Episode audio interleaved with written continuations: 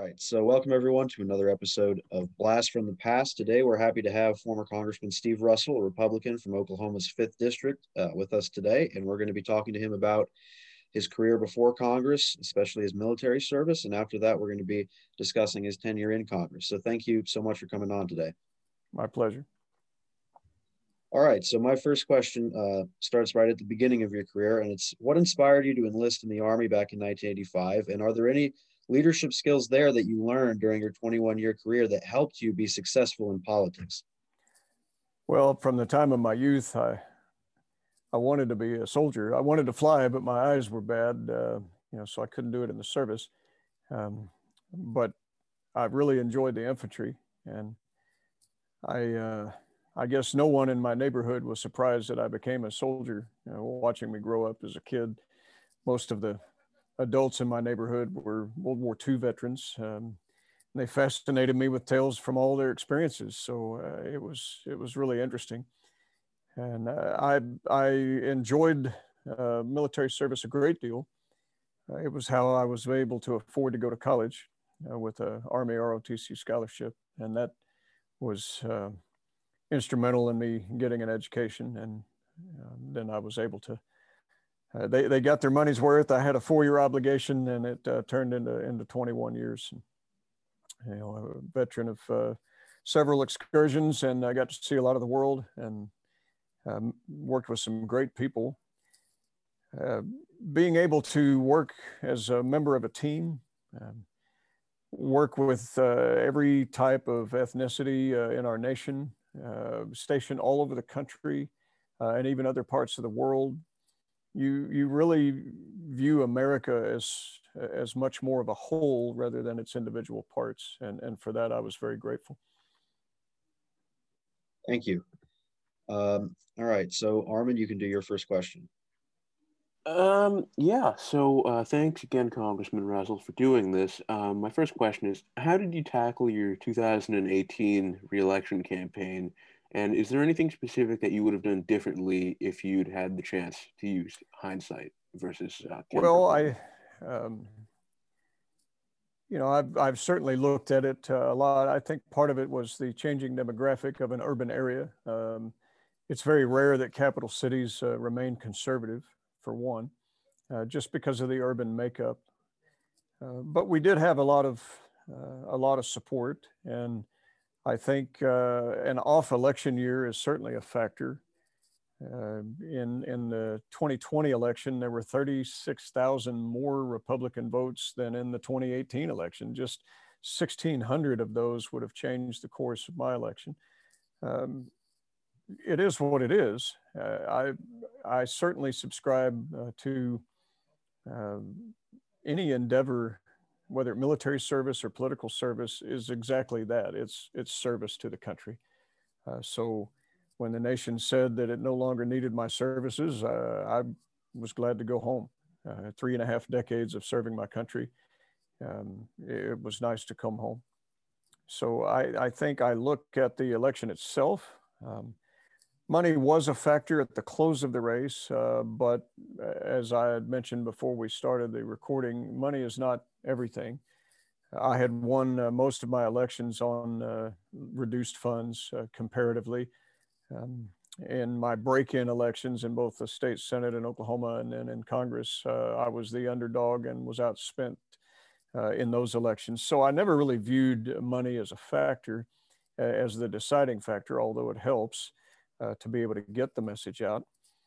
I think there were a number of state issues in my own personal election uh, that really have nothing to do with the federal level, but it shows that the electorate itself they they really don't know um, the the differences between what is state authority and what is federal authority. Um, you know, so factors like uh, local education issues, uh, which we were having at the time, uh, those had a, a, factor, and then you had uh, some uh, different things economically uh, that that were occurring. so those might have been a factor, but I don't know that I really would have changed anything. I, have learned in my own personal faith. the 75th Psalm says that we should not lift our horn on high, neither speak with a stiff neck, for promotion does not come from the east or west or the south. It comes from the Lord. He puts down one and he lifts up another, uh, whether good or bad or indifferent. Uh, the office is just that. It, it, it's an office and it's an honor to serve. So if one individual steps out of it, it doesn't mean that the world stops. It just means that somebody else is in that in that office with that mantle of responsibility. And my value as a as a man and as a person and as a believer uh, was never in question by an election. Uh, that was never on the ballot. Thank you. Thank you, Congressman. That was very good. Thank you. So, my second question for you uh, pertains to one of the biggest moments in your military career, for sure. And that is can you tell us a little bit about your role, uh, what you can tell us at least, in the capture of Saddam Hussein, which you recounted in your book, We Got Him?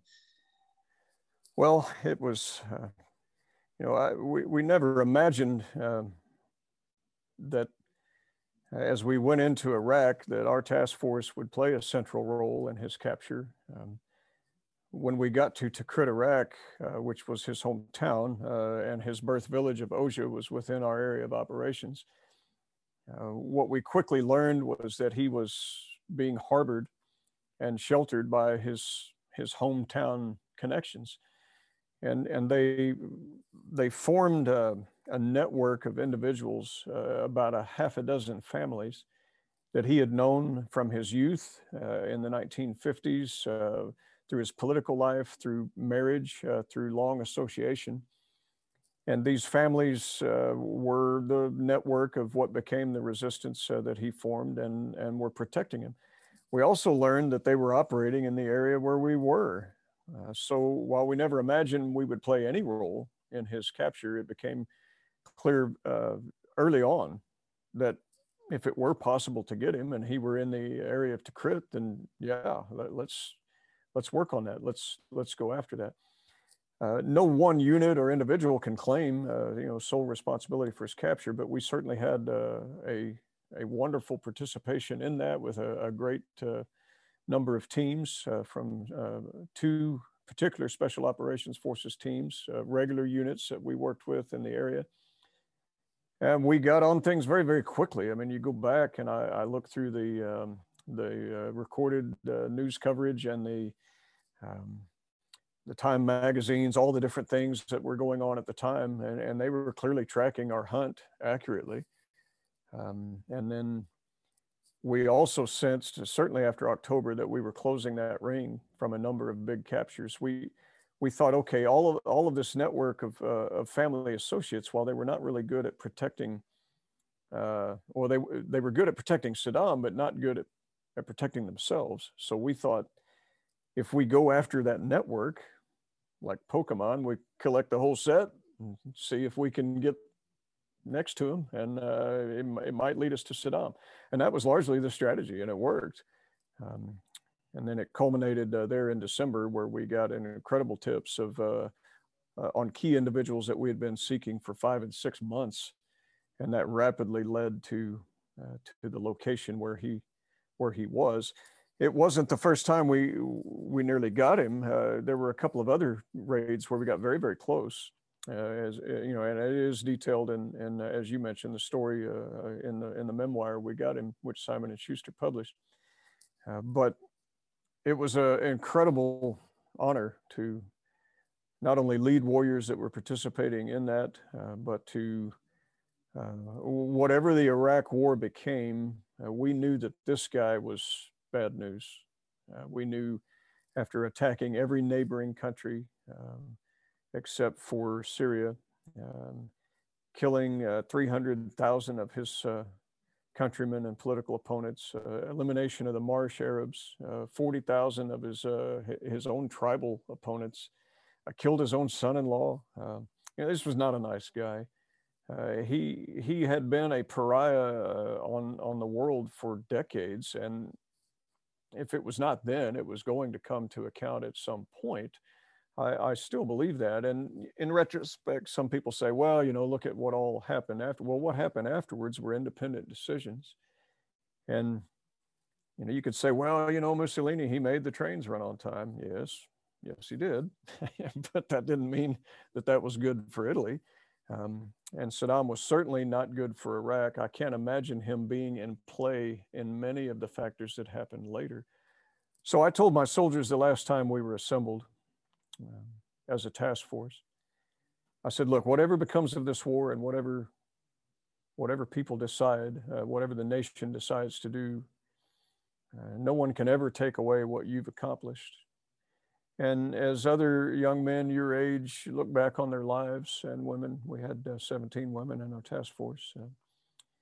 I just said, as, as others look back on their lives in your generation, they'll look on you and wish they were you because you went and served and you did your duty and you did it well and you accomplished extraordinary things and no one can ever take that away from you. And that's still how we largely feel about it. Thank you, Congressman. Appreciate that. So, um, Armin, you can ask your second question. Yeah, thank you for that, Congressman. So, my second question is on again on the electoral side of things. Mm-hmm. So, uh, what do you think about Stephanie Bice's victory over now former Congresswoman Kendra Horn last November, and how do you think it impacts the future for Oklahoma County Republicans over the next few years? Well, I think it's good. Excuse me. I think it's good because um, one, uh, Oklahoma is still uh, largely conservative uh, in in social makeup. Um, I mean, you have fiscal conservatives and you have different uh, folks, but you know, socially, Oklahoma is still a, a, largely conservative state. Urban areas can have differences on what that means, um, but I, I think uh, in, in the election, I mean, you had 36,000 more Republicans turn out in the presidential election. Well, okay, that obviously made a difference in the vote. I think a number of folks assumed uh, because I had overwhelming support in the uh, in the Republican primaries, over 80% of the vote, that yeah, okay, you know, he's got this, he's going to be fine. Um, but you know, it, it came down to literally tenths of a percent in the final election. That's our system. That's the way it works. But going forward, I think uh, it does show the importance of turning out your base for each political party. Uh, ideas matter um, and having your voice heard you you can't just sit idle and assume uh, that that's the case you know you got to get out and do uh, do the work and do the hard work i think in terms of the census and redistricting that it will be very important for a number of reasons. Um, the homogeneity if i could say that of, uh, of the fifth district is really urban. It always has been. Uh, you have Oklahoma City and its greater environs that, that make up uh, that district, but yet you have some areas that are just outside of that that would be better served in uh, with the more rural lawmakers. So I think you'll see that happen. I, I think you'll see areas of the fifth district that are clearly connected to uh, the state's capital will now be included in the redistricting, and then you will see uh, rural areas uh, that will be aligned with those that deal with rural issues. And regardless of which party that that goes to, I, I think that will serve the constituency well because those are the issues they care about. Thank you. So um, I'm going to ask my next question now, and uh, it kind of builds off what you said about joining the military and the leadership experience you got during that time. Uh, and the question is, what drove you to really get into a career in politics? And is there, and on top of that, once you were in Congress, is there any single accomplishment in Congress that you're proud of legislatively or working together? Oh, sure. Um, I, I think when I was in the service, I mean, you, you always had a political interest because you never knew where the nation was going to send you. And you always listened to what people were saying on the national level because their statements or their um, you know their desires on foreign policy you, you could literally find yourself the next morning being alerted and sent to a place that you you know you'd never been or a language you didn't know how to speak or, or whatever uh, that's the soldier's lot so you're you're always very tuned in uh, to foreign policy and i think what surprises a lot of people about the military is they imagine you know we, we are these knuckle dragger types that okay, in case of war break glass, bring us out. Um, but our, our military is very educated. Uh, they read a lot. Uh, they study hard uh, their profession and their different things, just like uh, anybody else. Uh, you would expect uh, a lawyer to know law. You would expect a physician to know medicine. you would expect any professional to study the journals and look at the case studies and the different things of their work. It's no different in the military. And so your, your typical American military leader is very well versed in American politics and very well versed in American history, is very well versed in foreign policy. Uh, he's largely been to all the places that you know are concerns for the national interest of our country, because that's that's where they serve. That's where the front lines are, or that's where the bases are, or whatever it might be. So you always have a political interest, and I never imagined that I would. I mean, sure, you know, you sit around, and you think, yeah, you know, I wonder if uh, I would ever do anything like that. I mean, that that's all of us do that, but I, I never really seriously thought, oh yeah, I'm going to become a congressman someday. That it, it had really not been something that I saw. Um, but then the Saddam capture and a lot of those events, uh, historically, it it really did change the trajectory of my life. Um, it it created uh, different uh, things where people wanted to hear the story and they wanted to hear different things, and and then I was approached politically uh, because of that.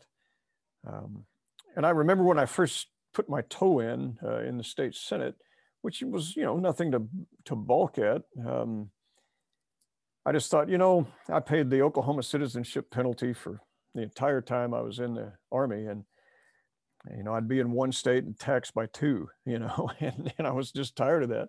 So I wanted a, um, in the Soldiers and Sailors Relief Act uh, that was passed in, in World War II, soldiers weren't taxed uh, if, if they were serving. Uh, and it, it's kind of a shuffle game anyway. Okay, federal money pays federal soldiers, uh, federal taxes go to pay federal soldiers, whatever it is. And um, we were looking at uh, at that as warriors, and I thought, I wonder if I could get the law changed. At that time, you had uh, about a third of the country that did not tax their serving military. So that was, I thought, you know, I'm going to run and see if I can change that. and so I did. I ran. I found myself elected in a, a five-way race. Uh, was predicted to come in third. Um, I won, and and then the first year I was in office uh, in a bipartisan, very split legislature, uh, I was able to advance that and I got it passed through a Republican-controlled uh, legislature with a Democratic governor, uh, and it was a tax reduction. Uh, so not an easy task, um, but it was the right thing to do. And to this day, our our military that serve in Oklahoma uniform uh, or just you know serve Oklahoma in uniform, they they're not taxed on their pay. And so that was an accomplishment that I was proud of. Um, advanced a number of other things on adoption reform uh, when I was at the state level. Uh, three of my five children are adopted. Um, I, I, was really kind of struck by uh, some of the things that with our local district attorneys uh, that they were finding fraud in the adoption process and were really it was tantamount to human trafficking they were bidding children you know uh, unknown to the families um, you know the family would be told okay it, you know, the adoption is going to cost this and and if that was higher than what the other family was told then they would abandon that family and go to the highest bidder. It was very criminal activity. So we put together an adoption task force uh, between the uh, the two houses in the state legislature and we passed some very good laws that uh, that help clean up uh, the human trafficking aspect of adoption and, and made it uh, made it more streamlined uh, so those were some things at the state level that come to mind. Um, and, and then, you know, federally, I, I, always felt more comfortable on the federal issues because that's where most of my experience militarily had been global. Um, and I was very comfortable with foreign policy, uh, with national policy, with all of those things, and uh, really enjoyed the work a, a, great deal. My time in the Armed Services Committee was very rewarding. Um, a lot of things were accomplished that you know didn't have any uh, legislative fanfare or any of that stuff in terms of um, the shoring up of Eastern Europe, uh, working with uh, key uh, Eastern uh, NATO allies, uh, working hand in hand with the defense ministers and others and the foreign ministers on very difficult issues, and was able to bring that back. And we turned it into policy and, and got changes that were needed that strengthened the NATO alliance and, and did other things. Um, the uh, the elimination of uh, the effort to privatize air traffic control against my own party and my own president. Um, I had great concerns um, of the uh, defense aspects of that. The, the, the, there was there was a lot of information that people didn't realize that was a danger to our national airspace, uh, not just for the uh, general aviation community, but more importantly to our military aviation. And they just didn't know it and they didn't see it. So you had all these big lobbies uh, from the airlines and others that were trying to privatize it and put it in the hands of a 13 member board rather than it, it diminished the powers uh, of the executive branch, it diminished the uh, oversight of Congress, and it was just wrong. Uh, so I had a bad habit of reading bills while I was in Congress and found a lot of bad things in the policy. Was able to go case by case and educate enough. Uh, worked very well on the other side of the aisle uh, with uh, Matt Cartwright and uh, Gerry Connolly and others, and and then we locked up a good segment of our own caucus on the Republican side, and we were under tremendous pressure from the White House and from leaders and and others um, to knock it off. Um, but it was the wrong thing to do if we went that direction. So we did the right thing rather than, um, you know, what would have been uh, convenient. And uh, very, very proud of that. Uh, I, I, was given a hand, the Hartranft Award uh, for my efforts from the, uh, you know, the uh, Association of Airplane Owners and Pilots and, and others. And uh, it, it, was it was a great honor uh, to to know that one guy can rally a, a whole Congress against something and and stop it, uh, and and we did that. And those are you know a couple of things: the foreign policy work, the defense work, uh, the uh, the aviation work. Uh, those those were a lot of the things that I played in while I was there. Thank you very much. That was definitely our most detailed account out of all the interviews of all the things you actually worked on during your time in service. And it's always very refreshing to hear about someone who served and really focused on getting things done for the people and constituency. Well, I had a, a large uh, amount of legislation that was signed into law. I, I had uh, six different pieces of legislation under two presidents that were signed into law. And had over uh, 50 amendments that made it into law. I, I foolishly thought when you went there, you were supposed to do the work. And, and, and so that, you know, but doing, doing the work is not always what people want. Um, doing it with honor and integrity is not always what people want. Uh, you know, political parties uh, can, can frame things in certain ways, but my integrity was never on the ballot and my reputation was never up for sale. And um, so, I always looked at it. If the nation uh, still needs me, I'll serve. And if they don't, I'm going to go home. I'm going to fly and I'm going to live in peace. And that's what I've, I've been doing. I've been enjoying it.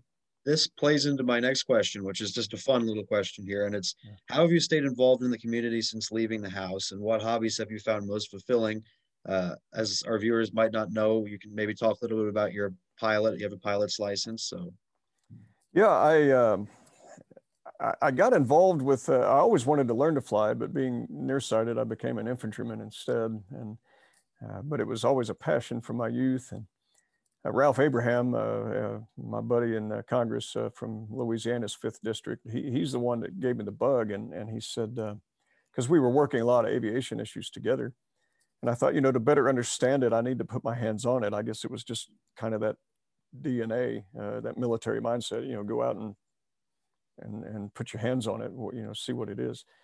Um, so I started to get exposed to it and learn to fly. I, I, did an immersion course while I was still serving in Congress. And uh, I started on a Monday and soloed on a Friday. My tongue was hanging out of my mouth. Uh, I took uh, six days off. Uh, it was during one of the summer breaks and uh, went and did that so I had one of the quickest starts of flying and one of the world's slowest finishes because you know serving in Congress you just you can't align your time, your schedule, um, weather, plane, instructor, all it's just impossible.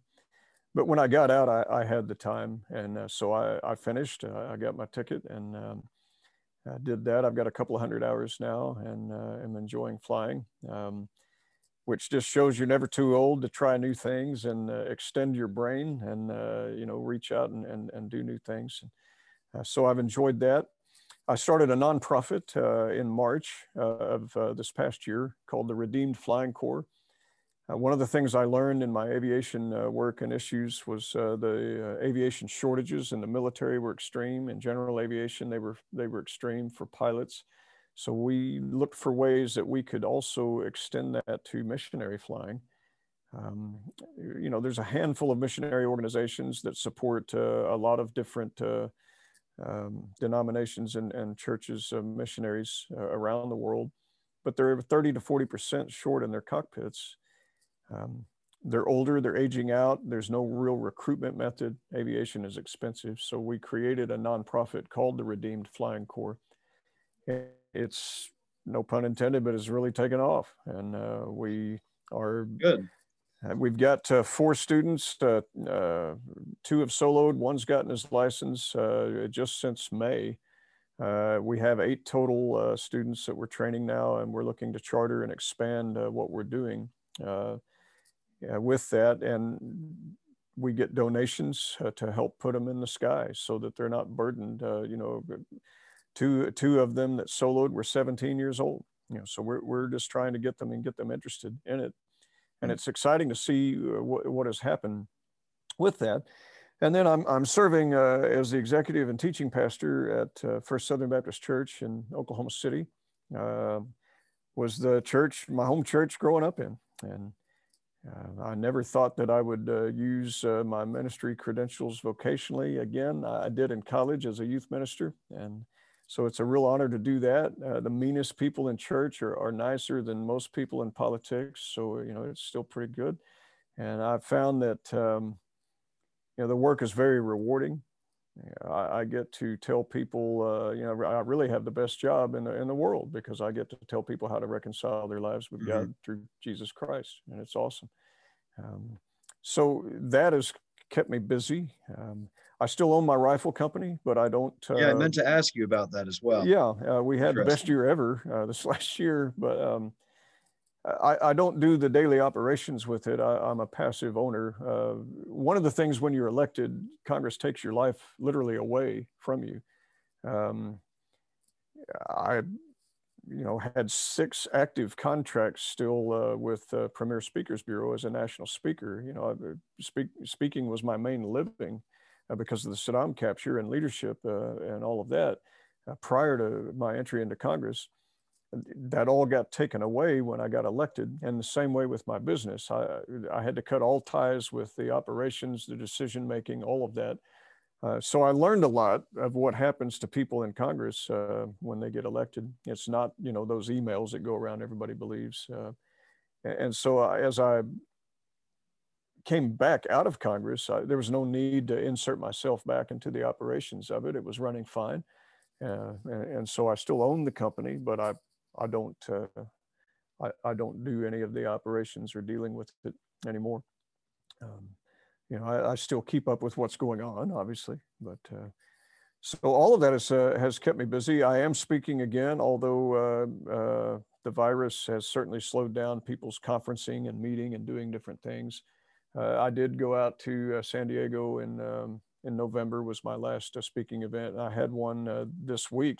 It was supposed to be, but they delayed that because of the virus. And uh, so it, it, we'll we'll all as a nation get back to normal uh, once people you know have the vaccines or take off the take off the masks, uh, get back to actually seeing each other and mm-hmm. relating mm-hmm. to one another. We'll we'll get back to all that. I'm I'm yeah. confident.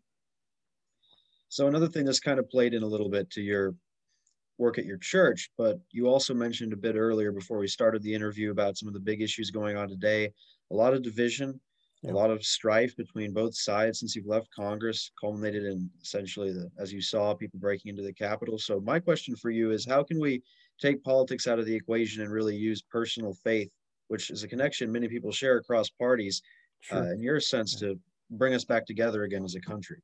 Well, I, I, tried to provide some warnings about it uh, my final year in Congress uh, on the House floor. Um, I gave a speech, you know, of uh, if George Washington were here, what counsel would he give us as a nation? Um, I also uh, talked to the meaning of Christmas uh, and looking at the faith of our presidents, uh, you know, all the way up to President Obama and and different things. Um, so there we've forgotten how to care for one another as a, as a country.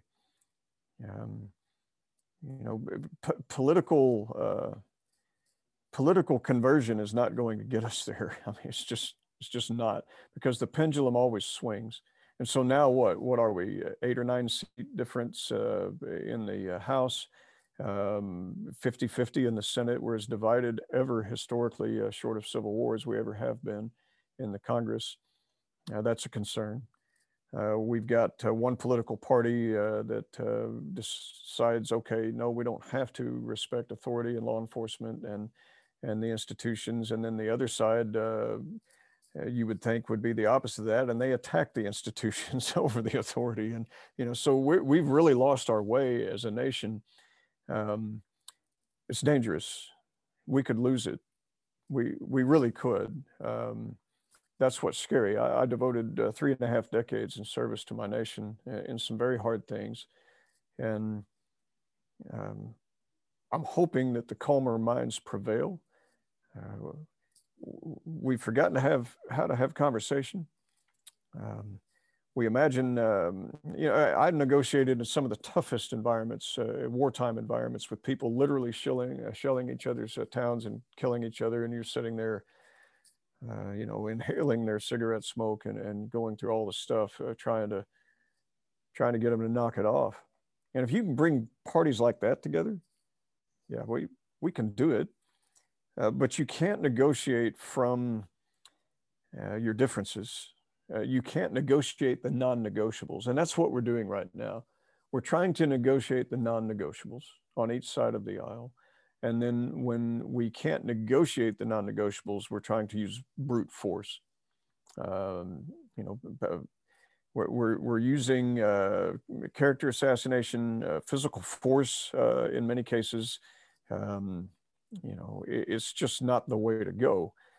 I had somebody tell me early in my political life when there were some differences going on and uh, it got a little heated. And I said, you know, something to the effect, um, you know, we, we need to you know, we, we need to tone it down. We need to try to learn to listen to each other. And uh, this, this one lawmaker, he says, well, look, you know, this is a blood sport. And, and if you can't take it, I interrupted him. And I said, no, I said, I, I said, I've lived blood sport. This isn't anything like it. and when I said that, he, he apologized and he backed off, but it's that mentality. Uh, I've seen the cruelest things that human beings can do to one another and participated in that, uh, you know, as part of the nation's sword. And it's horrible. Uh, why would we want to go there? Why would we want to do those things? When I was in Congress, we, we found a way to work across the aisle in a rare group that is only sadly getting smaller, which is the Combat Veterans of Congress. And Seth Moulton and I, we founded a, a, an organization while we were in Congress. I don't know that if, if, it's even still operating, but it was combat. It was just the uh, uh, you know, the combat veterans. And we knew that we could rally around certain things because of our service to the country. And so we worked on a number of issues together uh, in that. And uh, we only had, what, 97 members at that time uh, in both houses combined had even served a day in uniform. And of that, maybe a third had actually seen battle.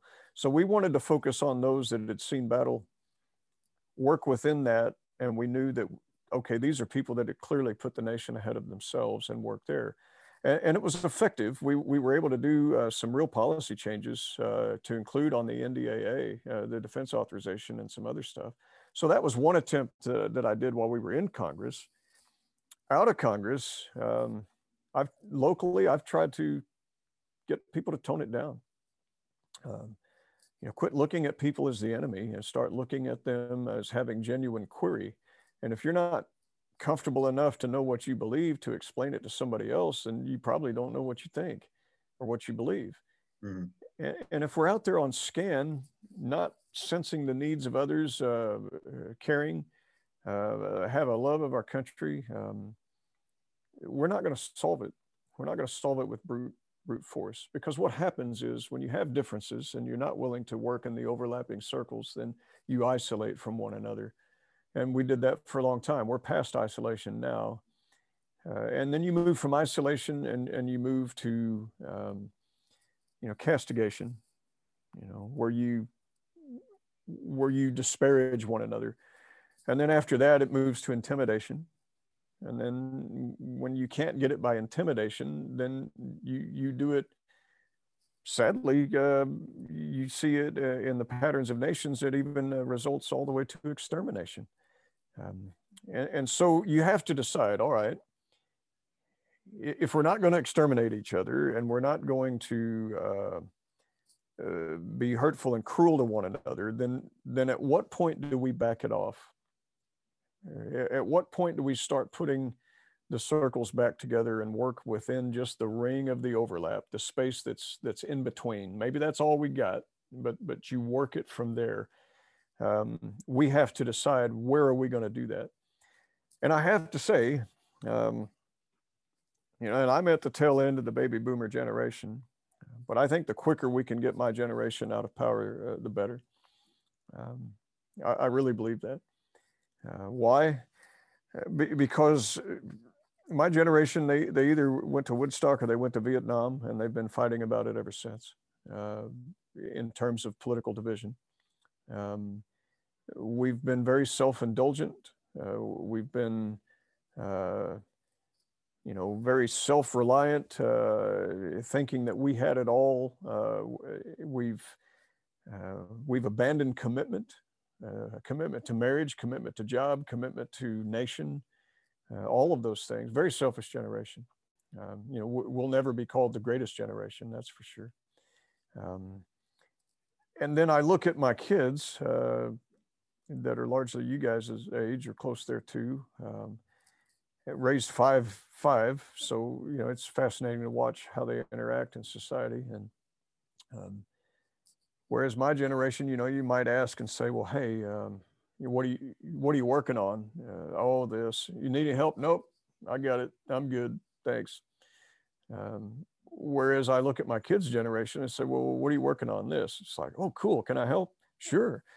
Uh, can i invite a friend? Yeah and next thing you know you got 15 people working on it and eh, that's good for our country.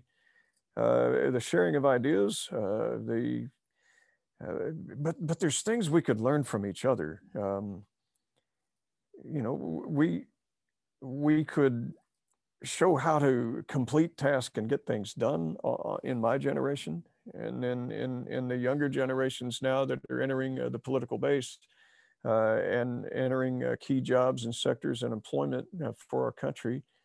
Um, they could learn from that leadership. They could learn from that task accomplishment and, and the completion of tasks, not just the idea of task or the idea of of, uh, of starting new things, but actually finishing them. Um, but then we could learn an awful lot from the younger generation that, hey, you know, um, I, I, had one millennial tell me at a town hall, I'll never forget, it, it, it, was very insightful. She said, yeah, we're sick of all of you, you know, meaning politicians at large. And, uh, and I said, all right, tell me more. And she says, well, all the bickering. She says, you, you remind us of our divorced parents. and I thought, there's some wisdom coming out of that lady's mouth. Um, and, and, so I, I think that the younger generation is looking for commitment. They're not looking for abandonment. They are looking for things that, that will last and have durability. But sadly, we've been so polarized in my generation that we haven't inspired or shown anybody the way to get to it. And so it's leaving people a little bit disillusioned. But we can't go there. Um, we have, uh, I've been all 50 states. Uh, I've been to, I don't know, 60, 70 countries around the world. Uh, the United States has amazing people and we have tremendous capacity, uh, untold resources and wealth uh, in our land. Uh, there's nothing that we could not accomplish if, if we could learn how to work together. And we just, we got to do that. So you guys make that happen and, and you know, forget, forget how we're screwing it up and, and learn from our lessons and um, and hopefully we can get to that thank you uh, armin do you have any final thoughts or questions um no no that was great. I i, I i've i've really thoroughly enjoyed listening to that so